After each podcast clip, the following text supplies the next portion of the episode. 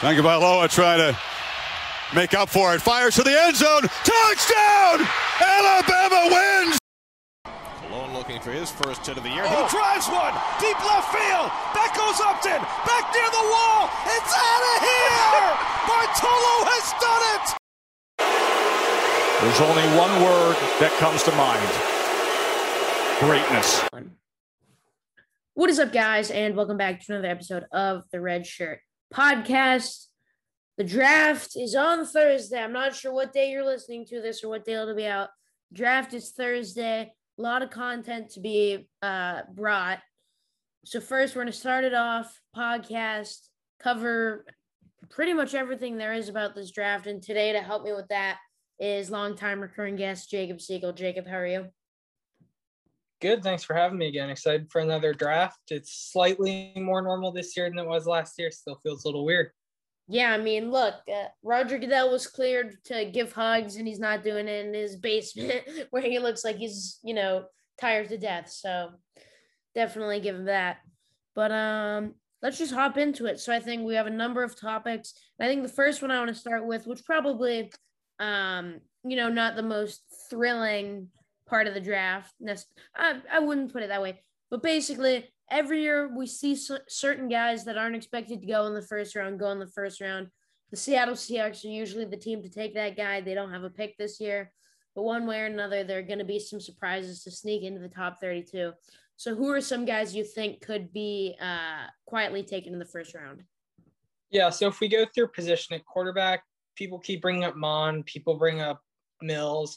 I think there's an outside chance that Trask goes just because he's kind of similar to Big Ben. I know people say that every year for some big burly pocket passer, but he kind of to me is very similar in that he's not mobile whatsoever. His ball is just slow and loopy.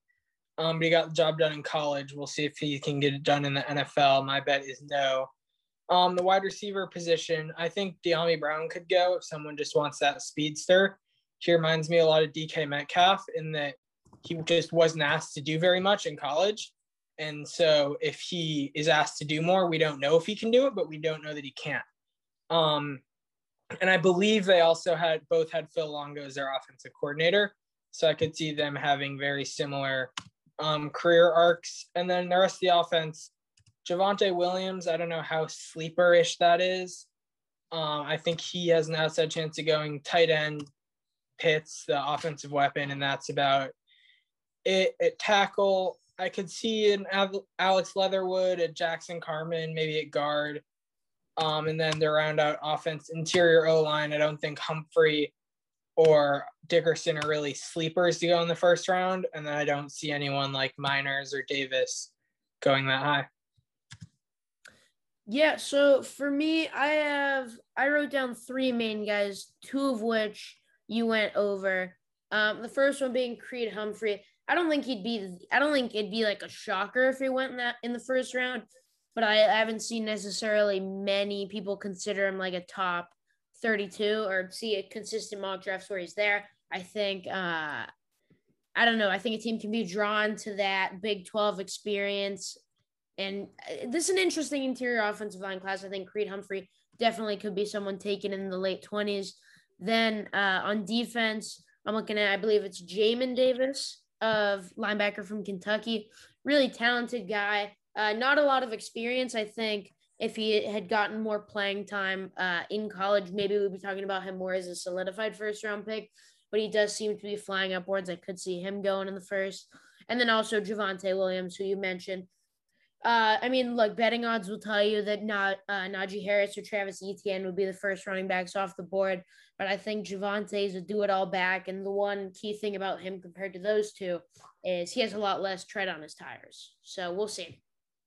Yeah, and I think we could also see some edges go off the board that we don't expect. It's a really weird edge class, kind of take your pick of who you like.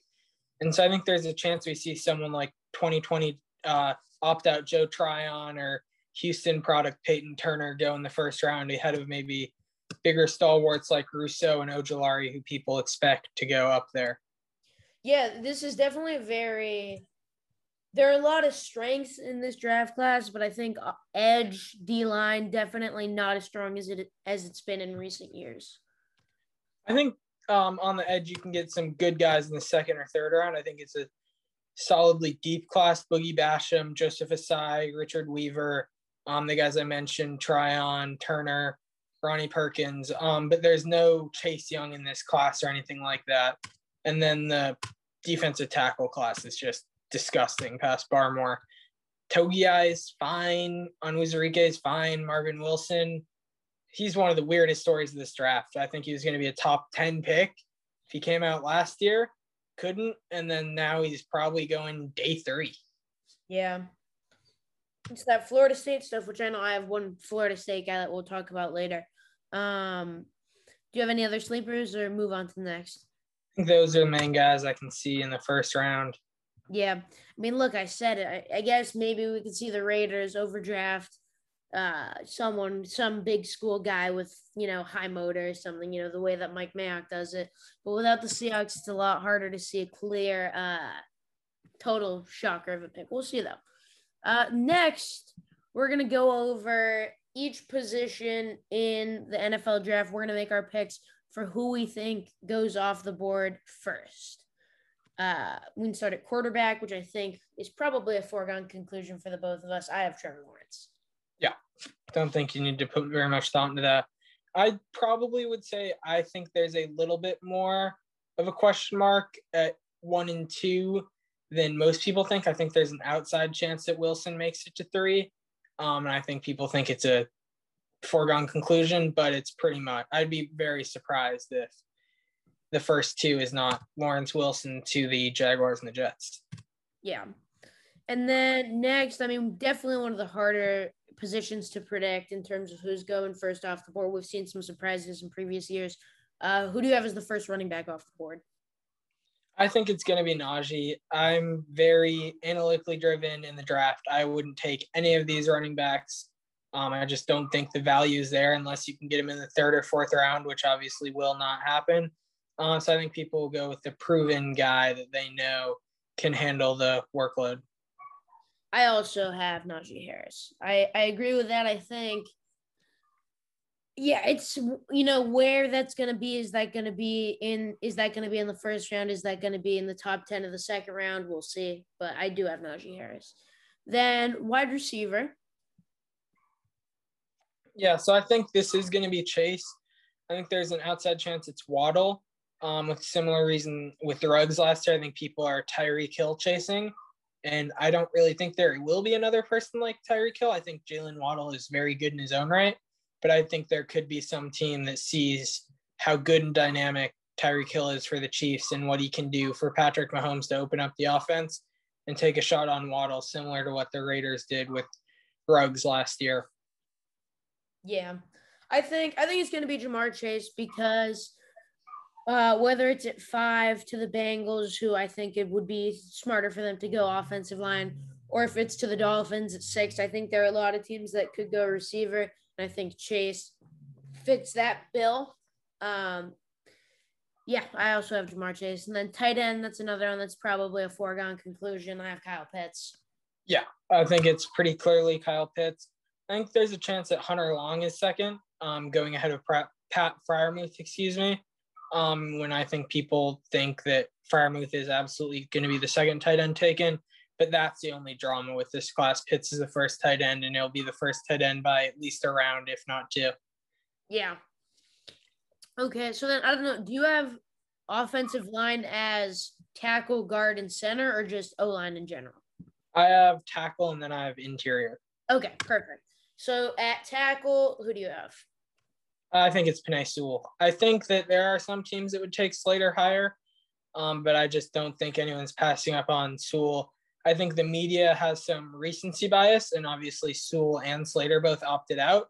So it's not necessarily giving the edge to Slater, but people forget how um, high they thought of Sewell at this time last year and how he was penciled in as a top three pick. And I think that the NFL teams are going to go back to those priors more than people in the media who are just, "What have you done for me lately?"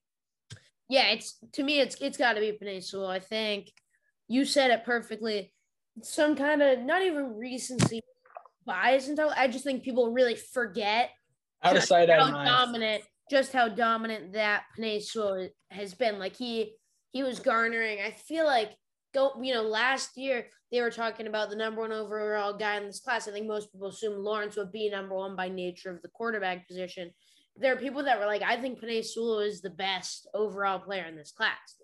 Uh, so I think I'd be shocked to see if it's not Penei. Maybe he, you know, I, I don't know. I doubt he goes in the top three like they might have thought, but I think that's more due to uh, quarterback value than him not being a top three player in this class. Um, and then who do you have as the first interior guy off the board? If we're considering Vera Tucker, Vera Tucker, excuse me, as a guard, that's who I um, would go with. I think it's probably going to be Dickerson as the first center off the board, or as the first true interior if you consider uh, Vera Tucker to play on one of the bookends. But I think Vera Tucker is a, as close as you can get to a first round lock with an interior offensive lineman not named um, Quentin Wilson. Quenton Nelson, excuse me. Yeah, I also have Elijah Vera Tucker. I think I don't know. Yeah, that's depending if you consider him an offensive tackle, that's a different discussion. But I think he's a lock to be. I I, I agree with you. I think he's a total lock to be first round pick. I think the more question is, is it going to be in the teens or maybe is it in, you know in the twenties? I think that's really the question to look at. But Elijah Vera Tucker, I would expect him to be the first interior offensive lineman off the board, especially because I think past him, I mean, it's just it's an interesting guard class. I don't think there's a lot of givens quite like there are at tackle necessarily or tackle the last couple years per se. So I even a solid center class this year with Humphrey, Dickerson, even though you have the injury questions, draft riser Quinn Meinerz. It's a shockingly strong guard class and a shockingly or shock, shockingly strong center class, excuse me, Yeah. and a shockingly weak guard class. Yeah, exactly. Okay, so then moving on to defense, like what we were we all we, we were in harmony for every uh, offensive pick, yeah. Yes. Okay, moving on to defense. Uh, who do you have as the first edge off the board? This might be the toughest one for me in the draft. I'm not sure who my edge one is. I'm not sure if there's even close to a consensus edge one around the league, but I'm leaning Jaelan Phillips as the first edge off the board. I think some team is going to see him as so much more talented than everyone else and just decide the injury risks are worth it. And all it takes for this is one team. We're not guessing who's on the top of the majority of boards or on the top of the plurality of boards. It's just which one player is going to be taken first. And so I think someone is going to take that flyer on the talent Jaelan Phillips, whether it be in their draft slot or someone who just loves his potential so much and trades up to get him. Yeah, I I have it as Jaelan Phillips. There, this uh, you said it earlier. This edge class isn't. It doesn't have those kind of top five guys such as a Chase Young, but there's a lot of there's a lot of intrigue there. I like Jaelan Phillips. I like Azeez Ojulari, uh, Kwity Paye as well. I wouldn't I wouldn't be surprised if it was Kwity Paye, but I think Jaelan Phillips, the talents there. I think he could really. There are a number of spots that he could fit in from if the Giants are really hell bent on an edge at 11, or maybe he stays in the state of Florida with uh, the Dolphins' second pick, I think this is definitely one of the harder ones to project, but I do like Jaelan Phillips to be the first edge off the board. And then in terms of pure defensive linemen, who do you have going off the board?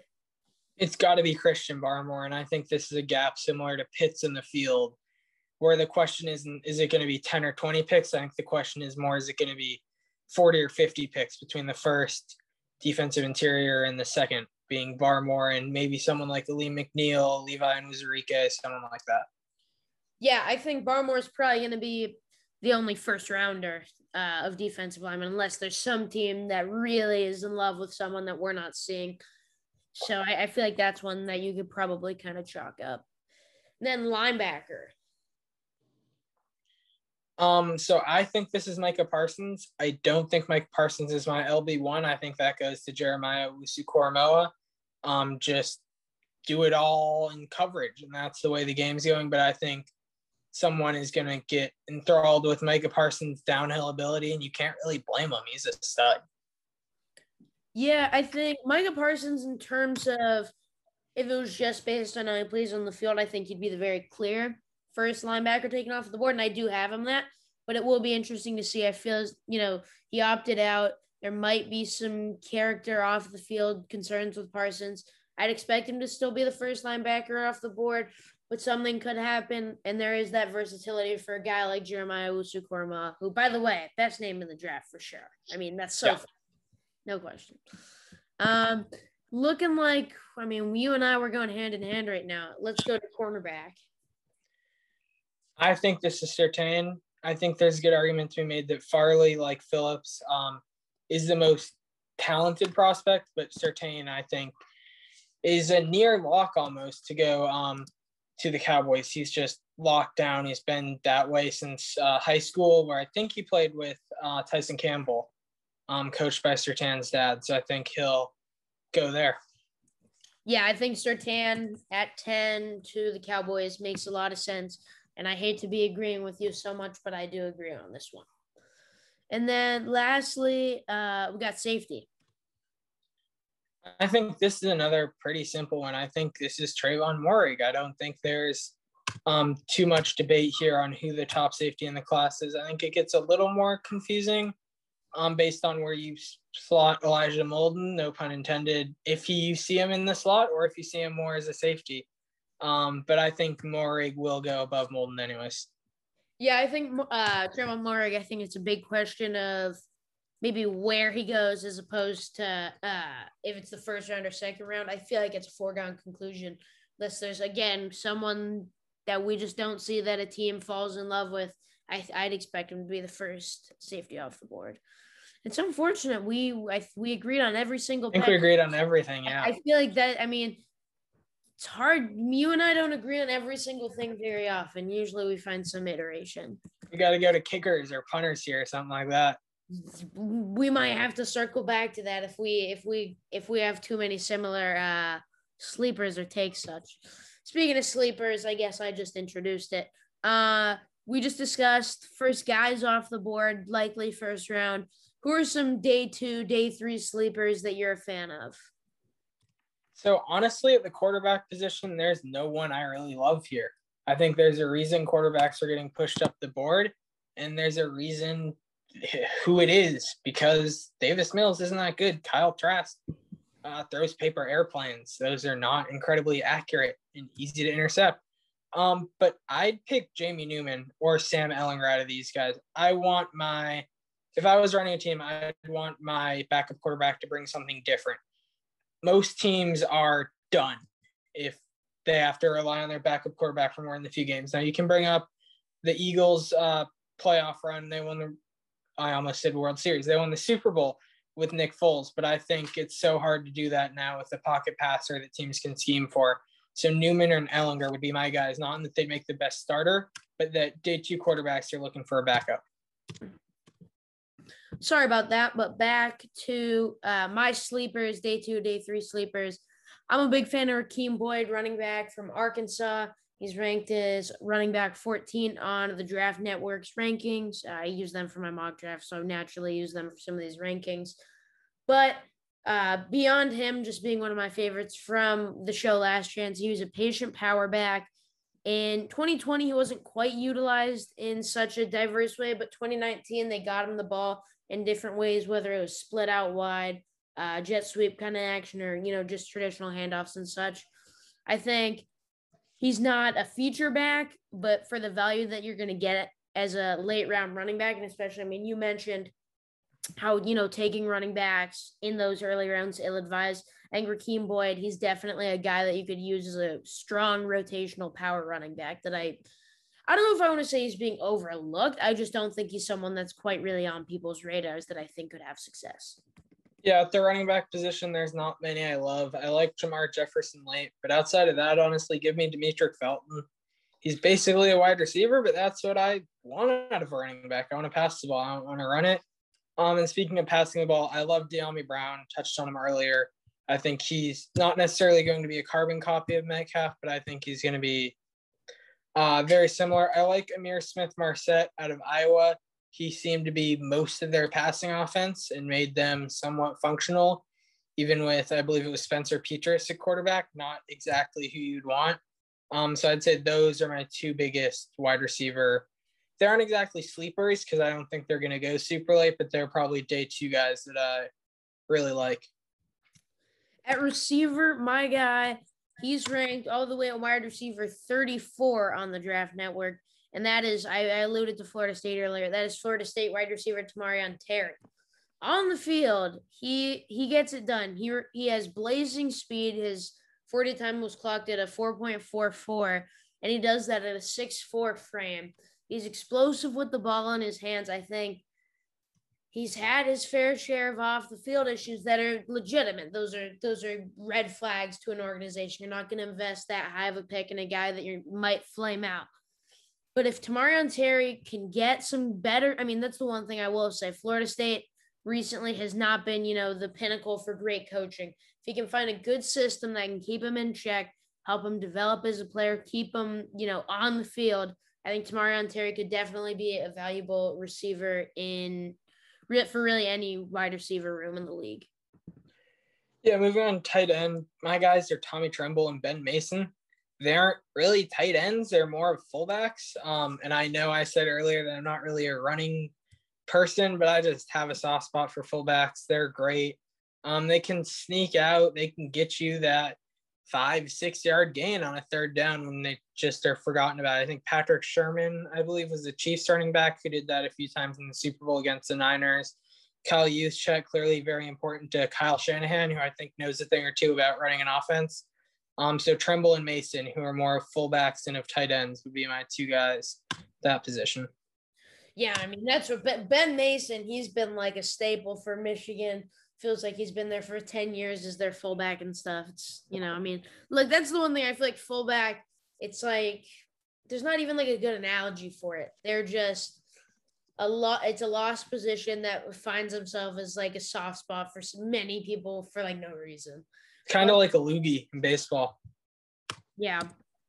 Then uh, for me, in terms of a pure tight end, I've always been a big fan of Kenny Yeboah, tight end from Ole Miss. He's ranked as tight end six on the Draft Network.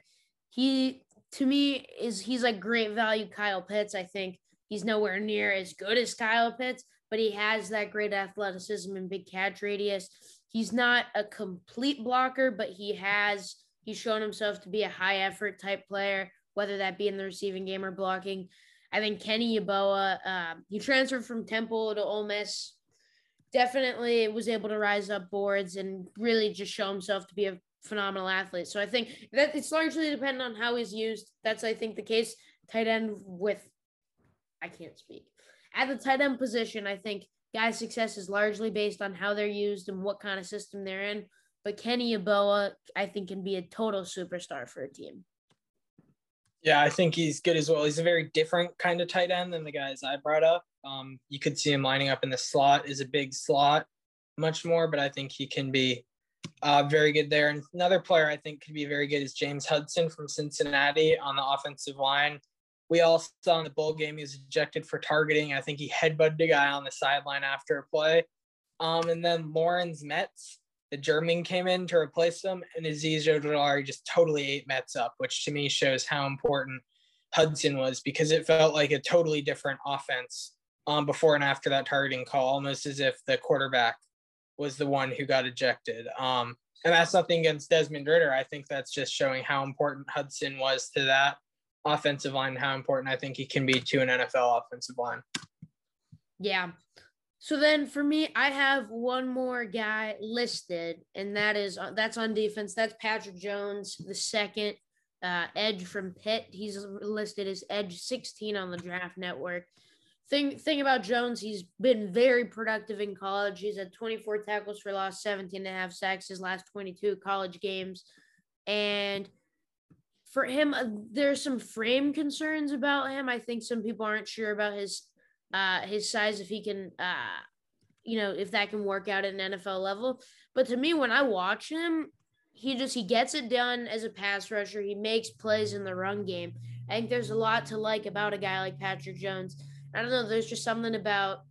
I don't know if it's just the. I feel like Pitt. It's it's not a rocket science, and you shouldn't draft like this. But I feel like every couple years, there's just that one guy from Pitt that always gets it done. So I'm a big fan of Patrick Jones. Yeah, on the defense, I have a few guys, um, mostly in the secondary. I like I got to shout out Cam Bynum, um, the one Cal prospect in this draft. Um, but I really like Benjamin St-Juste.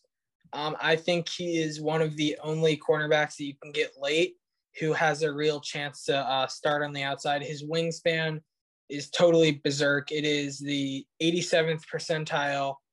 Um, and he also is crazy athletic, a 96 percentile three cone, a 92nd percentile shuttle at four flat.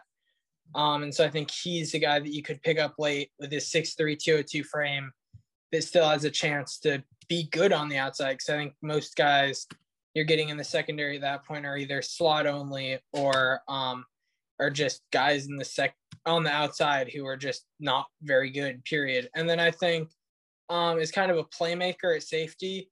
Talanoa Hufanga, um, Pac 12 After Dark legend, felt like every week he just did something crazier where you're like, how'd he do that?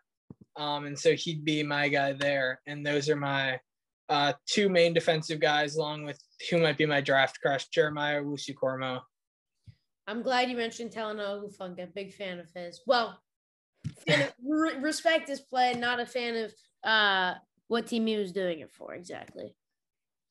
Okay, and then moving past uh more structured questions, I suppose. I guess I guess sleepers isn't that structured. Let's talk about some bold draft takes. I think this is pretty free free flowing. What are some of your hot takes for this 2021 NFL draft? Yeah, so I think the JOK one might be a hot take. Um, that he is better than Micah Parsons, and obviously it's hard to decide who is a better linebacker, but I really like him there. And then I am experienced a lot of trepidation with this take, but I think I'll go with it. I think Trey Lance is the second best quarterback in this draft. And I wouldn't be that surprised if he busts, but I also think that he's a wild card worth taking. He's not, he's played very little, but the other guys are taking in this draft. Mac Jones hasn't played very much. Kyle Trask, not very much for him. Davis Mills, virtually none. So I don't see the love for those guys. And I just don't think you find quarterbacks like Lance very often. He's someone where I think you'll find someone else like Field, someone else like Wilson in the next two drafts. Maybe not as good, but someone who can give you the similar attributes that those quarterbacks can. Entirely Mac Jones, Kyle Trask, there's going to be one of those guys every year. One of them will be like Jones. They'll start as a second rounder. People like him. All of a sudden, they're getting mocked in the top 10, maybe even at three. Um, but Trey Lance is my QB2 this year.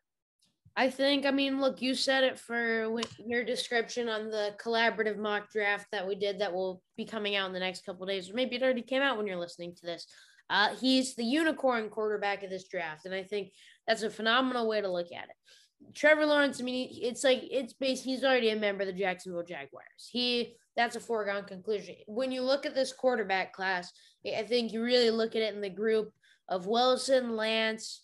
I feel like Wilson, Lance, and Fields was what it was for a while. Then when the Niners moved up to three, your Niners, and they moved up to three, and there was this Mac Jones type, he kind of joined into that group. And you said it. Zach Wilson and Justin Fields are both uh, athletic playmakers in their own right that you know deserve this type. That I think all these guys in a normal year, there's an argument that they're the first overall pick in the draft. That's how good this quarterback class can be. And you got Mac Jones, who is look, he he did what he needed to do at Alabama. He has those weapons around him, and he made the best of it. Because that's the one thing I'll say. I mean, is he worthy of going number three? That's questionable. But I, you know, I understand the respect around the league towards Mac Jones. He just doesn't have that dynamic playmaking that Trey Lance does. He's very boomer bust, Trey Lance. But in a system, if you were to go to a team like the San Francisco 49ers, I think he could be groomed to be the next superstar quarterback. Yeah, I agree. And all offseason, it's been this guy fits in Kyle Shanahan's offense, that guy fits in Kyle Shanahan's offense. And I don't really think it matters in that way. I think he has his guy and he's going to make them fit. Now, I'm not super confident that is Lance. I'm also much more confident in Kyle Shanahan's quarterback scouting than my quarterback scouting. Um, but I think he will make his guy work. I don't think you trade up for three for a guy that you don't think can work in your scheme.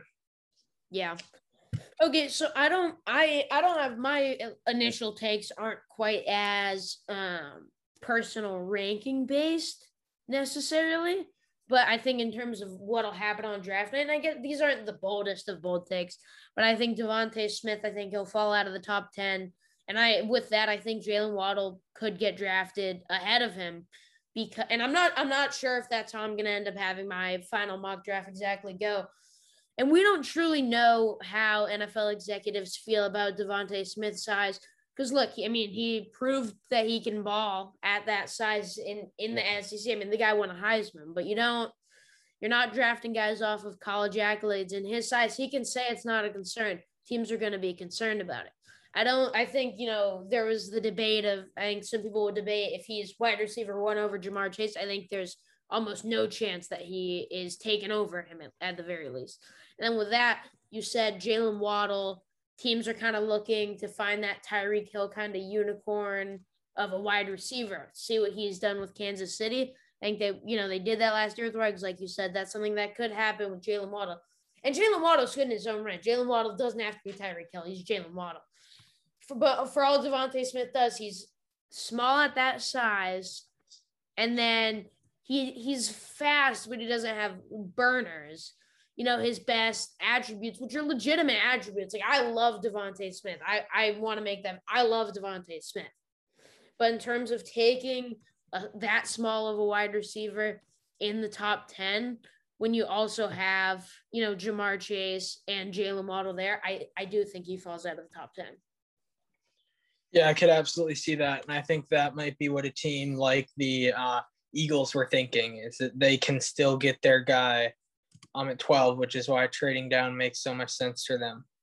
Yeah.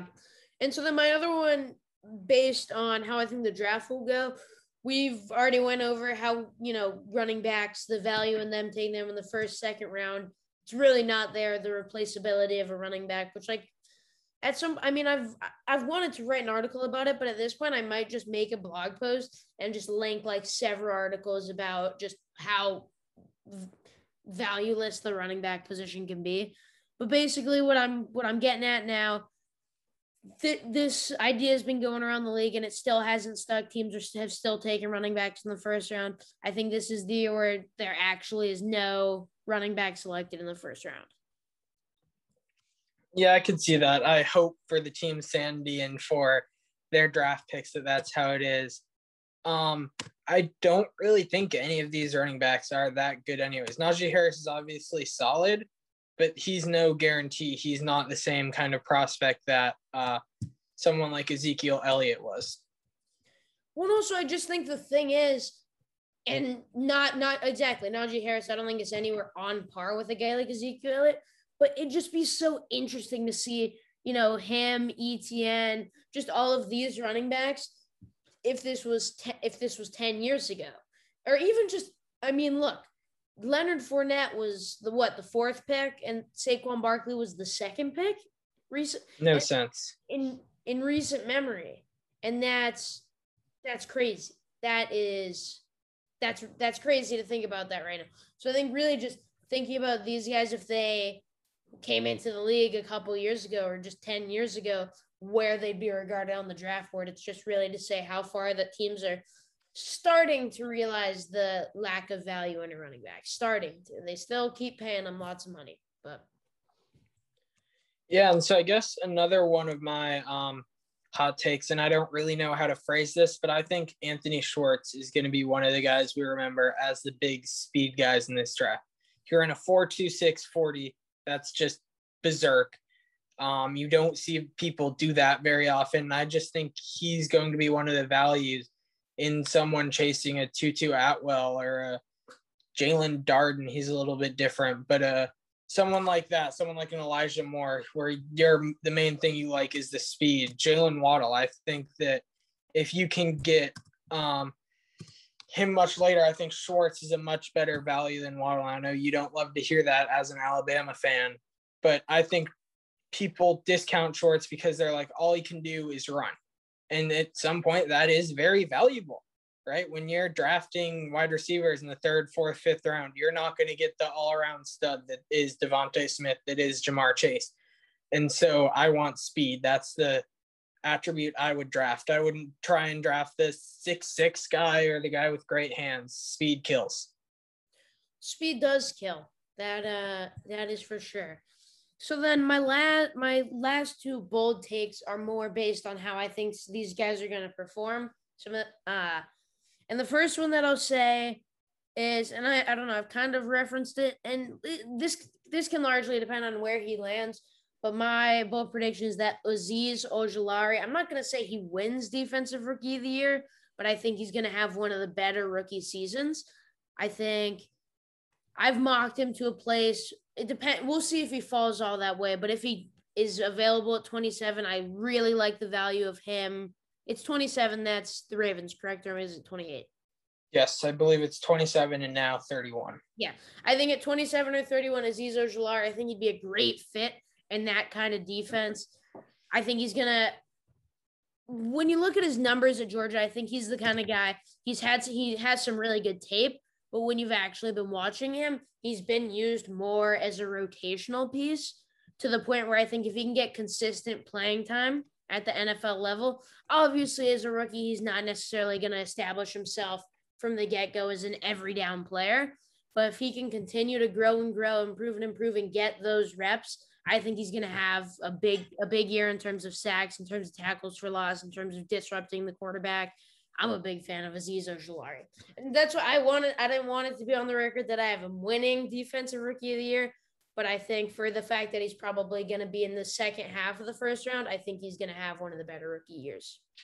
Yeah, that would have been a little bold. I don't really love anyone in this edge class. I guess I'd say I like Peyton Turner the most compared to where the consensus has him.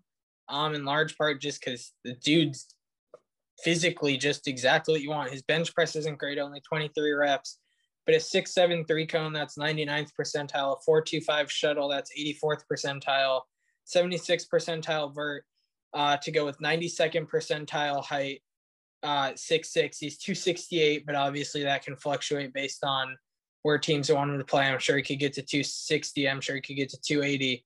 Um, then huge hands and arms in the 95th and 96th percentile, respectively, at 10 and a half inches and 35.38 inches. Um, so I think Turner is worth a flyer, even if he is coming um, from less proven background, obviously playing at Houston and not the same dominant force that someone like Ed Oliver was. Yeah.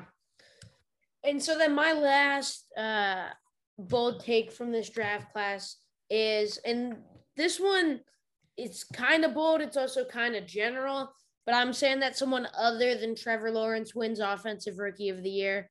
Uh, I don't care to put a specific name on that because I just don't. It's kind of hard to foresee playing time, whether it be at the quarterback position, if it's a wide receiver that has a Justin Jefferson kind of year, if it's a running back that goes crazy. But I think Trevor Lawrence is going to be a huge favorite to win the award.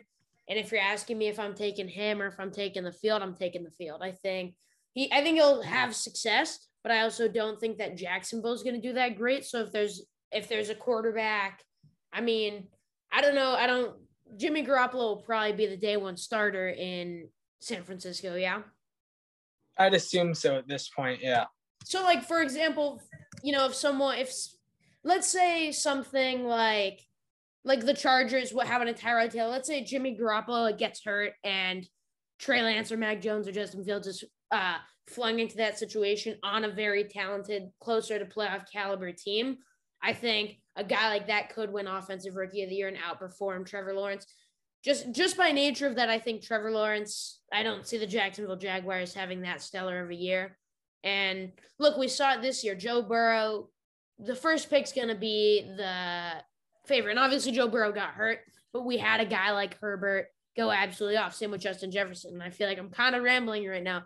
But my main point is that just because Trevor Lawrence is going to be the first overall player taken, and I, I, you know, there's a reason for it, and there's a reason that I think he'll probably end up as the best quarterback of the draft class and could be one of the best quarterbacks of the generation. Uh, you know, j- just based on those certain factors, I'm taking I'm taking the field is what my conclusion would be. I'd probably agree with that. Um, just in that it's smart betting wise to take the field, but I'm a big Jaguars guy this year. I think Lawrence is such a good prospect, not in that necessarily his ceiling is the best quarterback in the league, but I'm pretty sure he's going to be a top half quarterback next year. and that's pretty valuable, especially as someone is improving. I think the edge and linebackers in Jacksonville, just as an aside, are great. You have Josh Allen, you have K'Lavon Chaisson, who wasn't great last year, um, but he obviously has tons of potential. Then you have Myles Jack and Joe Schobert, just do it all studs. Um, and I think that the weapons for Lawrence won't be too bad. I like Robinson, I like Chark, Marvin Jones Jr. Um, just does what you expect him to do. He's not going to be a game breaker, but I think he'll be a solid wide receiver. And then they have the draft ammo um, with picks 25, 33, 45, and 65 to build up the offensive line and get more weapons for the Jaguars and Lawrence. Fair enough. Fair enough. Um, do you have any any other bold takes before we wrap it up a little bit? I mean, I think those are my main ones. I not as high as others on Zach Wilson, but I don't think that's some super bold. He's going to be a total bust take. I just would take uh, Lance and Fields and obviously Lawrence ahead of him, but that's not some sort of scorching hot. He's going to be a bust. He'll be out of the league in two years. Yeah. Okay, and the one question I'm gonna I'm gonna ask you that we we didn't prep for, but I imagine that you've been asked a bunch we already you already went over that you think Trey Lance is quarterback too. So I'd assume he's the one that you want to be taken. But who do you think is going to be the pick at number three when the draft, I think, truly starts for your San Francisco 49ers? Why? Yeah, at this point, I think I'm leaning Fields. As you can tell in my voice, I don't have very much conviction in that take. Um, people around the league seem to think it'll be Mac Jones. Um, I think Mike Silver put out a good thread on Twitter last night, basically saying this isn't a report. I don't have information from the Niners, from Shanahan, who's making the decision, but he thinks that it will be Jones. Um, might be a bit of my emotions coming into play, and that I like Fields much more than Jones. Um, but at this point, I think I would lean Fields. You'd so you you'd say you'd lean Fields as being the pick, correct? Yes, but I do not I'm not confident in that. I would not yeah. bet money on that. Yes, yes, exactly. I wouldn't. The one I, will bet. I, the one thing I will bet money on is I think that kid from Clemson will probably go number one. That that that's just about the guarantees that I'm willing to make on this draft. I think because last year was a little bit unprecedented as well because uh, the pandemic. But at least you had teams had a full season worth of tape on guys. Versus this year, I think it's a lot smaller of a field. Guys played less. Uh, I mean, they're having pro days and workouts, but all those, you know, you're not getting the same kind of uh, normal year analysis that you're going to get. So it'll definitely be, I think these last two, there these two drafts, it's going to be very interesting to see how they play out in, you know, several years.